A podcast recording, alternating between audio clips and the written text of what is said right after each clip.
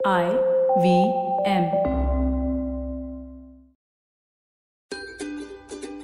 नमस्कार, मैं शिफा माइत्रा, स्वागत करती हूँ आपका स्माइल इंडिया पे। फिर हाजिर हूँ देश भर से दिलचस्प, मज़ेदार खबरों के साथ।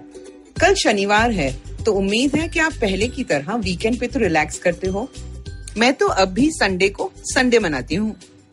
अब ये खबर सुनो बिहार से, बांका ज़िले से। यहाँ भी मजदूर बड़े शहरों से घर लौट आए थे।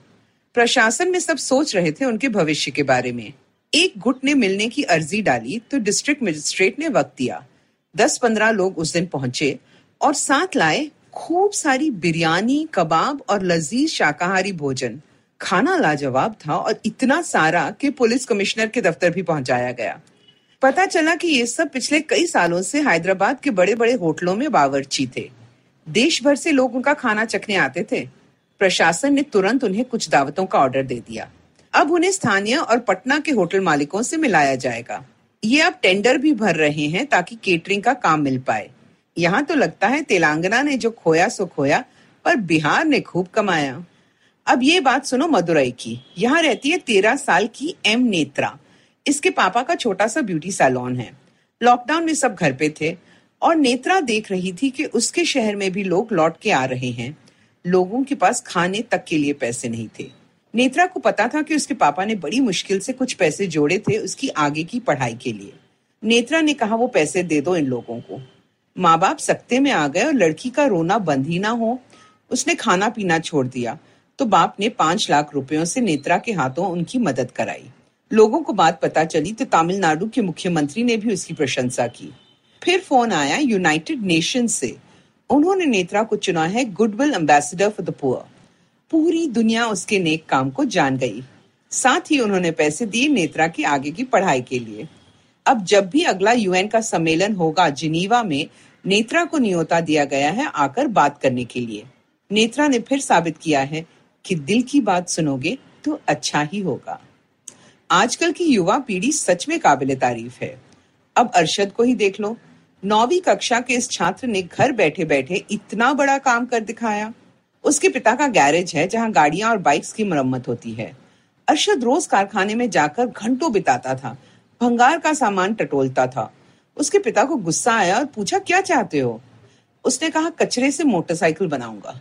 पिता हैरान हो गए, पर उन्हें बेटे की सोच पसंद आई। कहा, ठीक है, मेरी मदद लगे तो कह देना। डेढ़ महीने तक अरशद लगा रहा। किसी साइकिल की सीट ली पुराने टायर की मरम्मत की, हैंडल लिए और फिर पिता से सिर्फ़ दस हज़ार लेकर एलईडी लाइट्स वगैरह ली। अब पेट्रोल की टैंकी लगाई सीट के नीचे और सिर्फ़ एक लीटर पेट्रोल में ये हल्की मोटरसाइकिल पचास किलोमीटर तक चल सकती है। पिता भी हैरान हो गए और अब अरशद की ये मोटरसाइकिल विशेषज्ञों के पास गई है जाँच के लिए। इसे कहते हैं लॉकडाउन का सही इस्तेमाल। आसाम में तो महामारी के साथ साथ बाढ़ ने भी कहर मचाई हुई है। पर इसके बीच भी एक दिल को छूने वाली बात सामने आई। यहाँ की डिब्रूगढ़ शहर के कुछ इलाकों में ब्रह्मपुत्र का पानी इस बार सड़कों को तहस नहस नहीं कर पाया। जानते हो क्यों? गौतम बरदोई यहाँ के एक नागरिक हैं, जो हेरमा बरदोई पद पे रहते हैं। जी हाँ सड़क उनके पिता के नाम पे है, जो जाने माने शिक्षक थे। गौतम का अपना कारोबार है और उसके सिलसिले में अक्सर हांगकांग और चीन जाते रहते हैं। पिताजी के जाने के बाद हर साल बाढ़ में वो देखते थे कैसे सड़कों का बुरा हाल हो जाता है। तो गौतम ने सात साल पहले प्रशासन से बात करके अपनी और चार और सड़कों को सुधारने का जिम्मा लिया। सड़कों को ऊँचा करवाया, नालियाँ बदलवाई और एक कंपनी को उनकी देखरेख के लिए रखा। अब लोग वहाँ आराम से गुजरते हैं साल भर और डिस्ट्रिक्ट कमिश्नर भी खुश हैं कि उनके साथ एक नागरिक भी ज़िम्मेदारी उठा रहा है। पूरा शहर गौतम को दुआएँ देता है। सच, इस शख्स ने दिखाया कि आप वो बदलाव ला सकते हो जो आप चाहते हो। अब कुछ काम आपके लिए। नहीं, मैं आपसे सड़कें बनवाने को नहीं कह रही, डरो मत। आप सिर्फ़ इस वक्त अपने मन का ध्यान रखें, अपनी मेंटल हेल्थ पे नज़र रखें। जैसे कि अमिताभ बच्चन ने भी ट्वीट के ज़रिए बताया, ये वक्त सबको सता रहा है। अपने दोस्तों से, परिवार वालों से लगातार फ़ोन पे वीडियो कॉल्स पे बात करते रहो, खासकर उनसे जो अकेले रहते हैं। अगर आपको या आपके किसी करीबी को मदद की ज़रूरत हो तो साइकेट्रिस्ट फ़ोन पे या वीडियो कॉल पे आपकी हेल्प कर सकते हैं। और घर पे हो तो क्या हुआ? अपने लिए तैयार हो, मेहमानों के बर्तन में खाना परोसो, गाने गाओ, थोड़ा डांस करो और देखना स्माइल कैसे लौट आएगी। अगर आपको ये पॉडकास्ट पसंद आया तो और दिलचस्प पॉडकास्ट सुनना न भूले आईवीएम नेटवर्क पे।